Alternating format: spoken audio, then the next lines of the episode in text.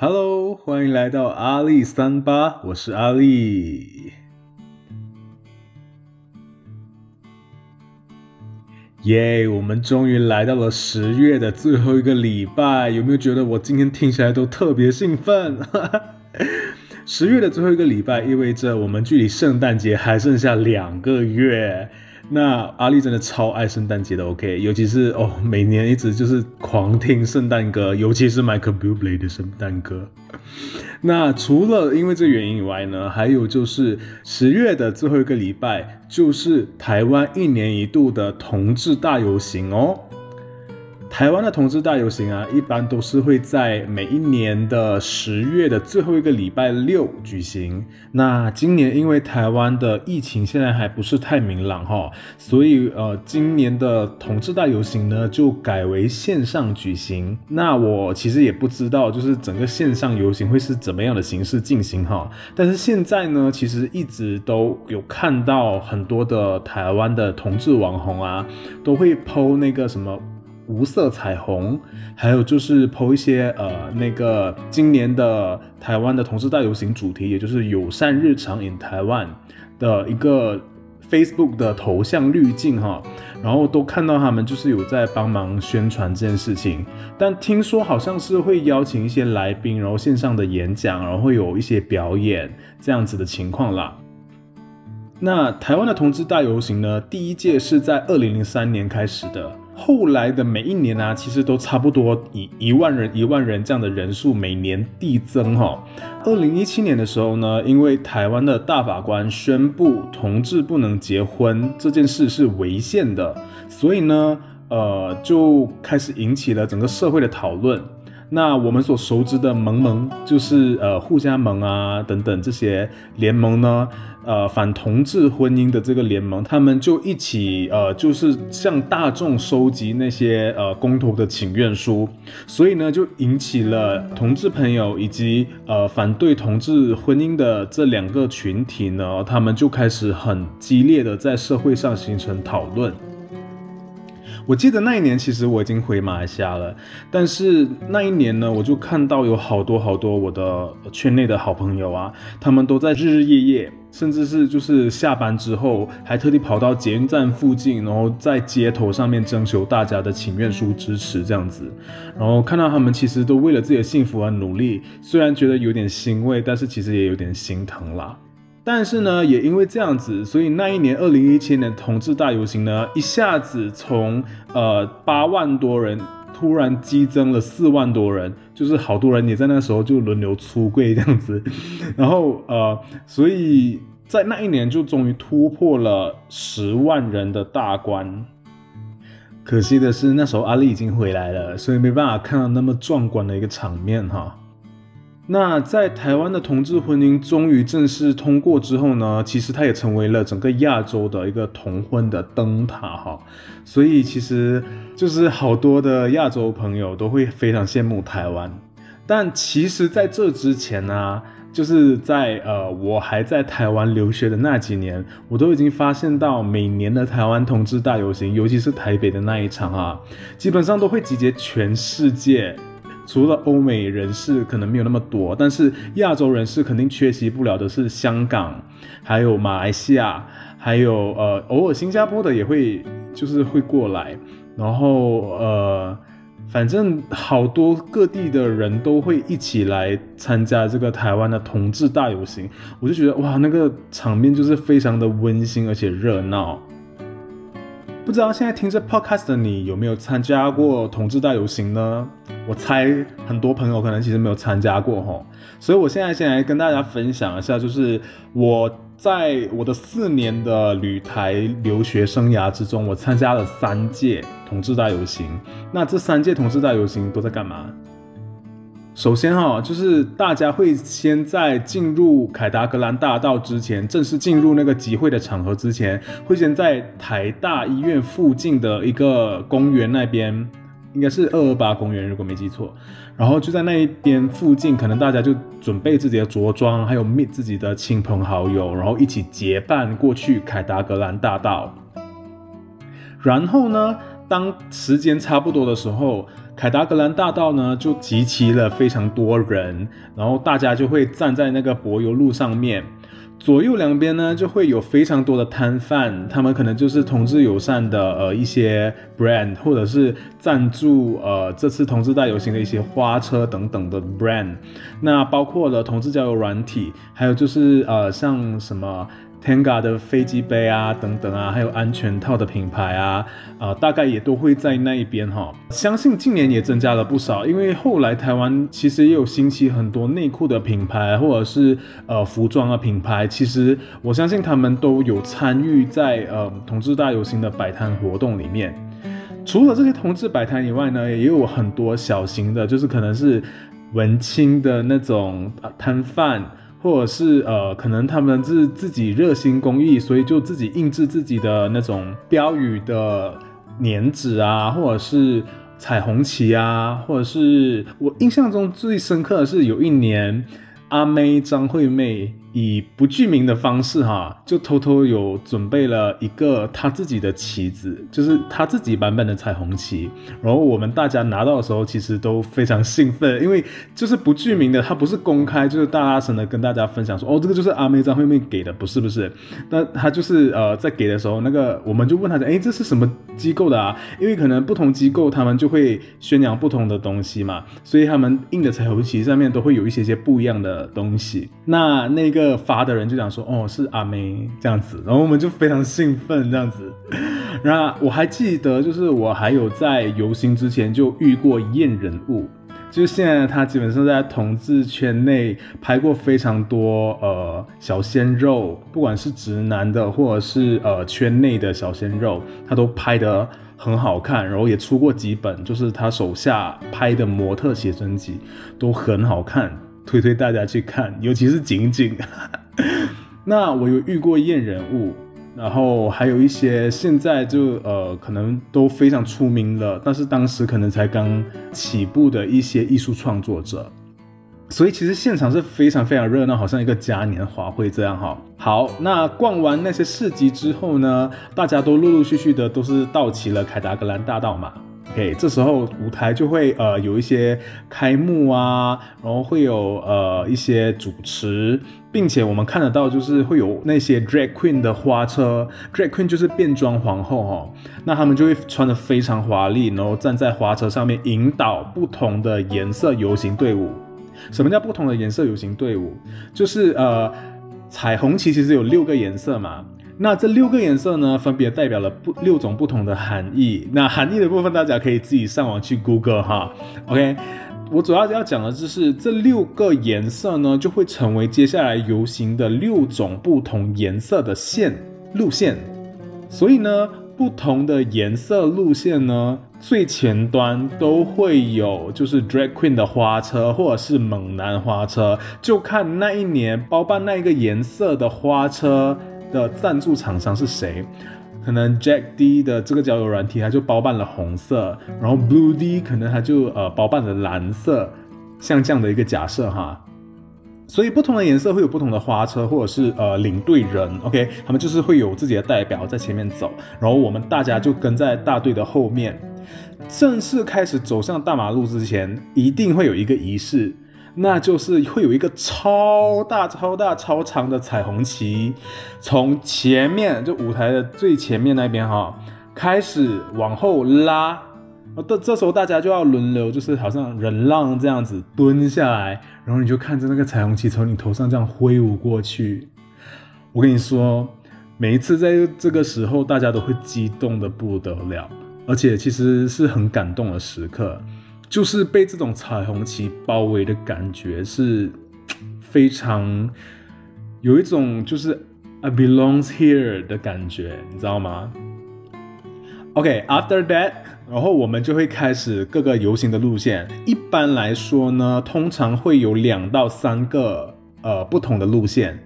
那也就是讲说呢，可能会有大概。两到三个颜色会走大概同样的一个路线哈，他们就会轮流走，OK，轮流走了之后呢，就大家就绕着那个呃不同的路走走走走走，最后又回到呃这个凯达格兰大道。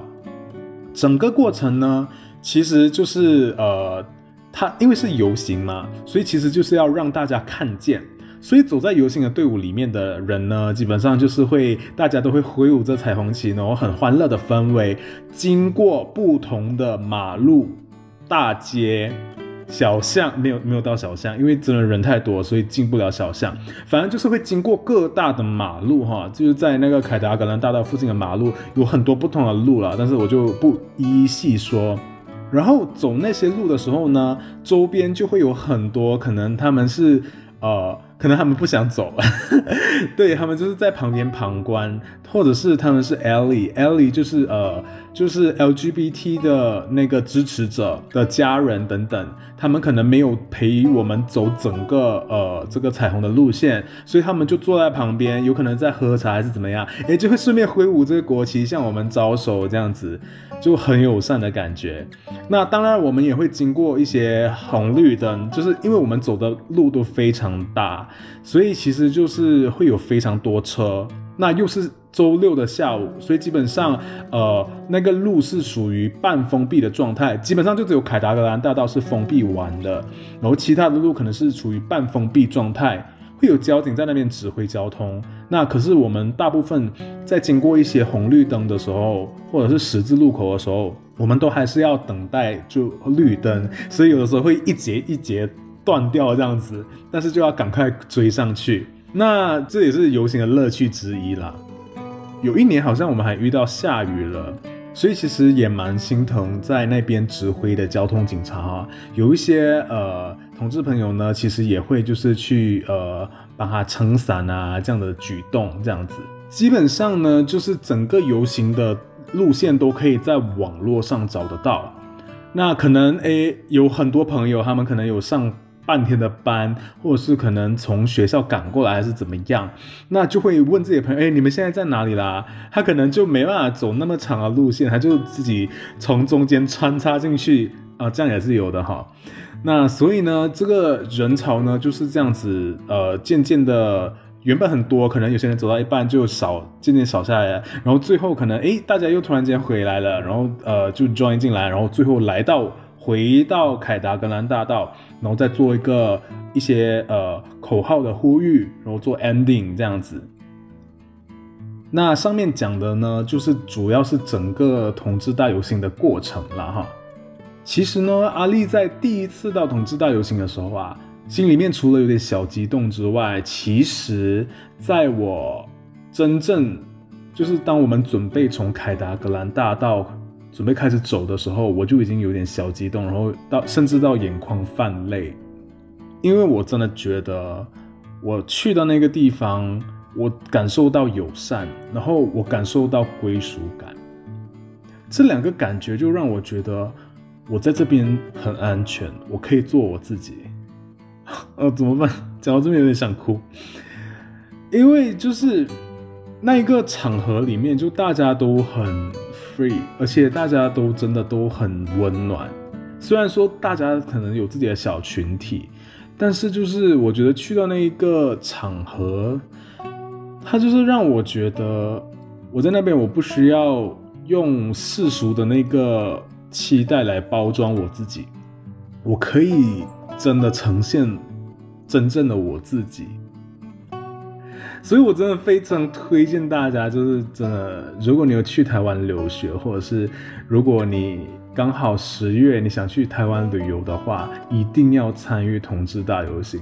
因为我相信，不管你是不是同志，但是你去到那个场合，你一定会觉得非常非常的 peace，而且就大家都很 friendly，而且重点是，我觉得好养眼，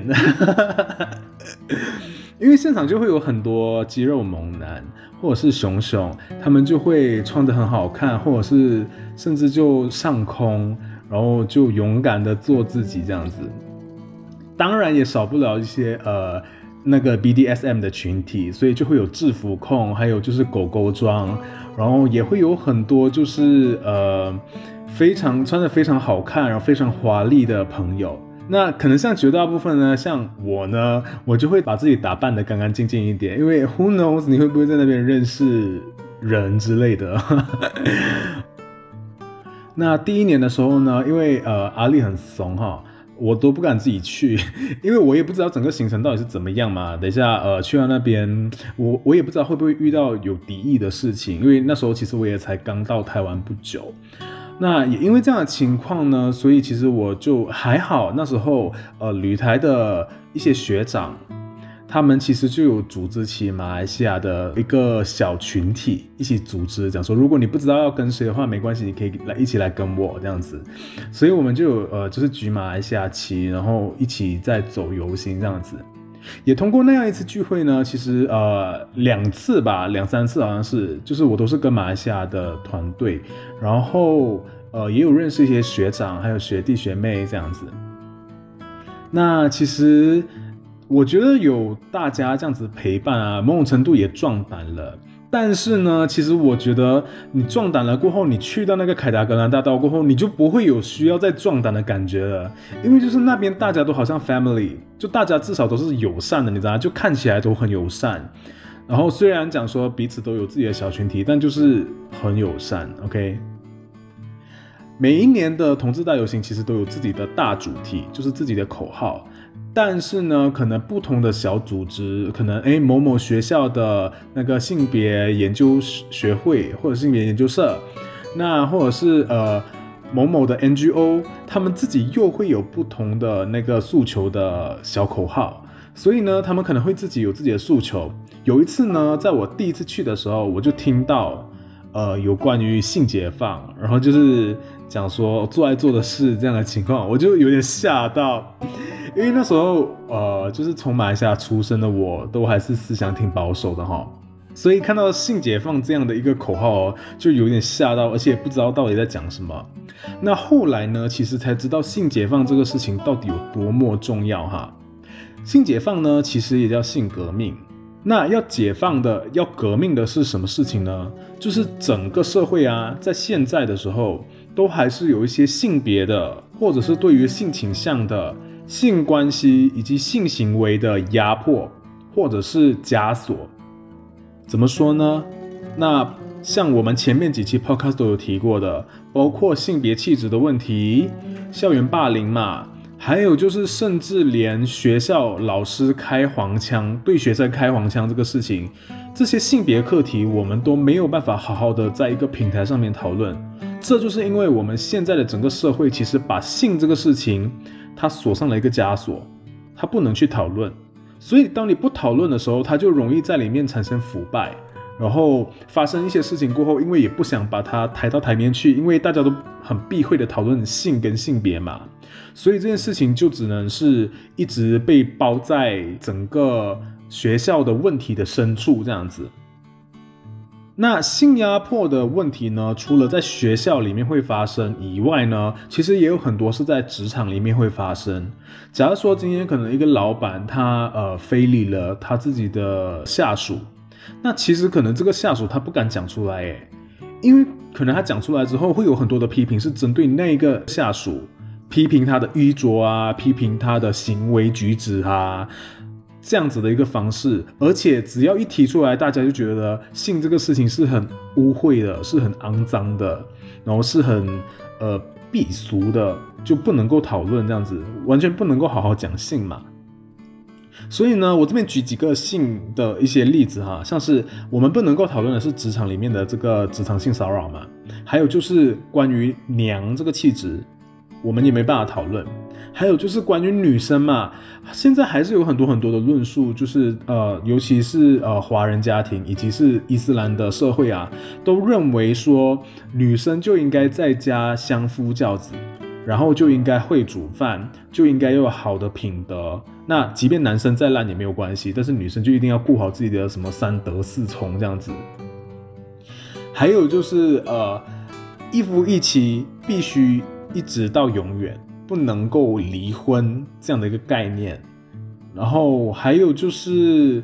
开放性关系这个事情。那像开放性关系这个东西呢，可能呃，我不知道在听这 podcast 你知不知道是什么？如果你知道的话，我就必须跟你讲，开放性关系虽然我们没有办法在马来西亚的台面上讨论，但它就是现实存在的问题哈。它不是问题，sorry，呃，它就是一个现在。存在的一个现象，可是这个现象它没有被讨论的空间的话，那它其实就是你好像就遮着自己的眼睛，然后塞进泥土里面，像鸵鸟一样啊。可是这些事情其实是应该被拿出来讨论的，或者是应该被看见的，而不是讲说你眼睛一盖就当做什么都没发生。那还有性行为这个事情，我觉得到现在为止，其实很多学校在教学生性行为的时候，都还是非常非常的隐晦。尤其是我还记得我在六年级的时候，我们呃上那个关于自己的生理卫生课这样的东西，就是 当女生在听关于他们自己的性知识的时候，男生不允许在场。虽然我知道他们的利益良善啊，因为。那时候六年级的男生嘛，就是很调皮，而且有的时候就是那些男生就是小屁孩，你知道吗？他们一定会想，咦，女生怎样怎样怎样，咦，这样这样这样这样。所以 我相信那些老师都是为了避免这个事情哈，所以才把男生都叫开，然后让女生单独上生理卫生课，然后再把男生叫回来，一起男女生一起上男生的生理课。我觉得这听起来好像有点搞笑哈，但是它就是现实存在的哦。可是，如果我们想一想，就当这个生理卫生课不要被讲的那么隐晦的时候，当大家都能够成熟，并且很呃没有在那边遮遮掩掩，没有在那边不好意思的清楚的表达出正确的性观念的时候，难道还会有很多的小朋友一直像小屁孩一样在那边笑这个事情吗？我觉得应该会减少很多吧。然后，如果在这时候，呃，如果有一些小屁孩他们就是笑这些行为的时候啊。大家，尤其是师生之间，都有更成熟的态度去面对这个事情的时候，诶，是不是其实这个情况就可以慢慢的降低了？当然，这都有很值得讨论的空间哈。但是我要表达的是，因为有这些压迫以及枷锁，所以我们马来西亚的社会根本没有办法好好的讨论性这件事情，所以才需要性解放。所以性解放这个事情不是跟你讲说哦，我们就啊不要管什么道德的东西，我们就在路上开始像狗一样开始开干，或者是随时随地就可以跟不同人干，不是这件事情哈。性解放这个事情纯粹是在讲，我们要把性这个事情从社会里面的枷锁打开它，让我们能够正常并且好好的正确的讨论性。OK，刚刚讲完马来西亚的这个性这一方面的这个教育，其实还有很多的进步空间哈。那另外就是呢，呃，大马对 LGBTQA plus 的不清楚，其实也是非常严重的一个课题。我相信我之前就有跟大家讲过很多次，就是马来西亚人在讲一个男生很女生，就是一个男生他有女性气女性气质的时候，他就会讲他阿瓜。除了阿瓜，其他他都不懂。有一些男生，他其实可能是比较阴柔，可是他是异性恋也不一定。OK，然后有一些他可能是同性恋，那有一些他可能是跨性别者，还有一些他是呃变性人，那也有一些可能是无性恋者，这些其实都是不同的。当然，我们也没有刻意要把它区分开来，只是我觉得在这边统称为阿瓜，其实就是污名化，而且就是性别的这种气质跟性别意识不清不楚的情况之下，才会有的一个这样的现象哈。那像 LGBTQA plus 呢，其实就代表着 L 是 lesbian，G 是 gay，B 是 bisexual 就是双性恋，T 是 transgender 就是跨性别者。那其实还有一个 Q，Q 是 queer，基本上 queer 呢，其实是有一个年代的人呢，其实都经常叫自己酷儿，包括像呃我知道的呃以前好像是大马人吧，然后现在他好像在国外的样子，欧阳文峰，他其实有写过相当多的书本哈，都在讲述酷儿这个东西的概念。那其实酷儿就是呃我不管我可能因为我觉得可能性别是流动的。就对我来讲，可能我有的时候是双性恋，可是有的时候我又觉得我是比较偏同性恋。那这样的情况，在讲述 queer 这个情况的时候，他们不认为性别这个东西是固定的，它有可能是流动，或者是超出 LGBT 以外的这种族群呢，他们就叫自己 queer。也有一种是 A，asexual 呢是无性恋。关于无性恋这个，我觉得可能有机会，我们我们可以来讲一下，就是他们可能没有对性的需求，所以他们是追求一种精神上的恋爱。那这个是 asexual，以及 plus。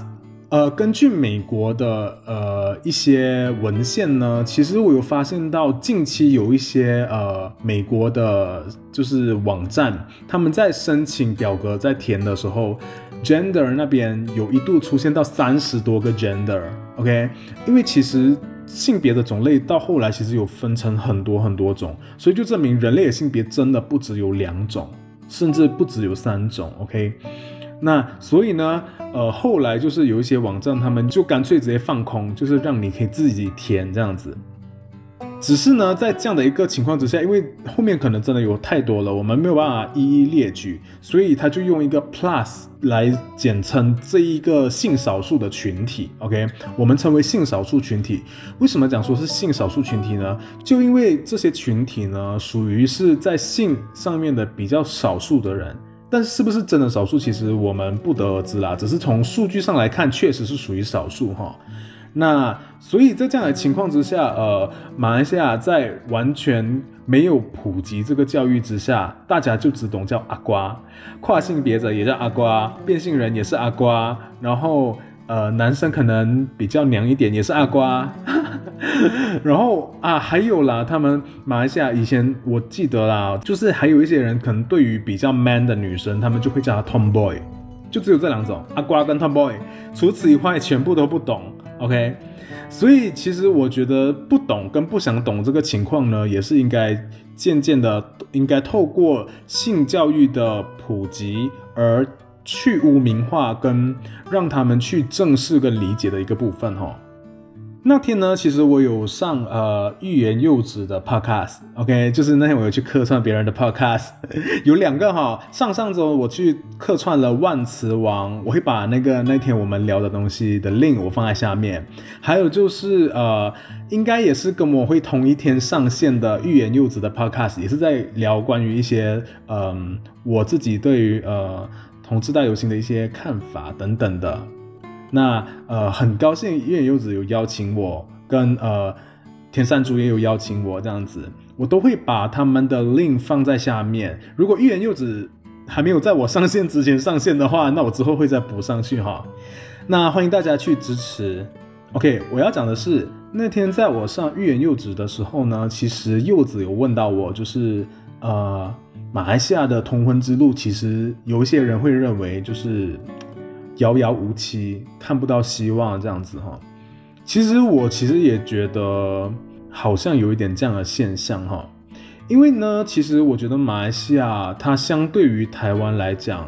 呃，民俗环境更复杂。尤其其实我们在同志的议题之前，我们还有超多别的议题，例如我们有种族的议题，我们甚至有年龄的议题。对，就是年龄世代的议题，甚至我们还有城乡差距的议题哦。所以，before 这个呃同婚之前呢，其实我们都还有很多很多的社会议题值得我们去深深的讨论。而且现在我觉得还不在充分讨论的情况之下，那我们必须要破除这一系列的问题之后，其实才有可能轮到呃同性婚姻被抬到台面上来讲。因为不然的话，你前面的问题，包括像种族的议题，或是年龄的议题，跟城乡的议题被拿出来的时候，你就会发现到这些意见，因为这一些问题，可能因为种族的问题，可能因为年龄的问题，或者因为城乡差距的问题而分散意见，甚至会出现很多很多的舆论操控的情况，因为政客就会喜欢用分裂的角度来去集中自己的选票嘛。所以呢，我觉得在这之前，其实马来西亚在真正讨论同婚议题上面，可能都不会有太多跳跃式的进展了。但是呢，其实呃，我知道就是现在有呃，马来西亚开始有一些组织，开始也有一些呃。商业的组织也好，或者非营利组织也好，他们都开始在尽着自己一点点的勉力来去帮助呃一些在性别议题上面遇到问题的人。像我知道的呢，就有 diversity 异样，我会把他的那个 FB 链接放在下面。那如果呢，你也是关心 LGBT 权益，尤其是马来西亚的 LGBT 权益，你可以到那个 page 去 like 一下，因为他经常都会呃有 update 一些 LGBT 群体的新闻。那时不时可能也会办一些活动，但是我还没有真正参与到啦。那希望我有机会可以和他们聊一聊，就是来 podcast 聊一聊这样子。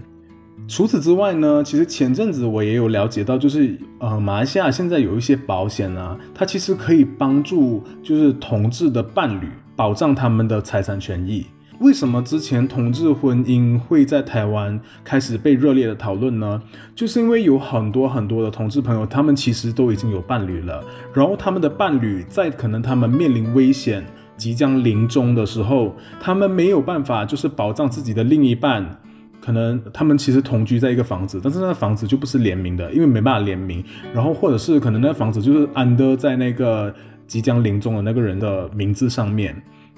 那他其实可能跟他家人已经没有什么联系了。可是呢，明明是呃和他同居的伴侣，却因为他临终之后，房子所有权不是他的伴侣，所以他的伴侣没有办法再继续住在那个房子里面。